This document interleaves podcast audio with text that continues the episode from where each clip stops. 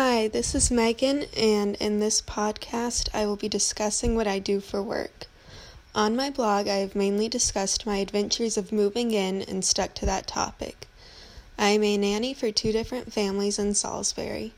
One family has an almost five year old, a three and a half year old, and an eight month old, while the other family only has a four month old.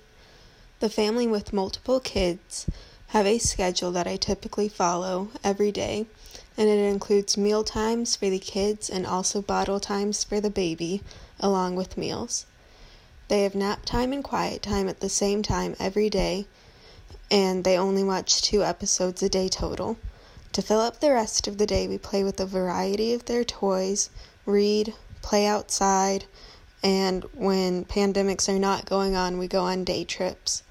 The family with the four month old baby typically consists of bottle feeding every few hours and working on her development by playing and talking to her when she isn't napping.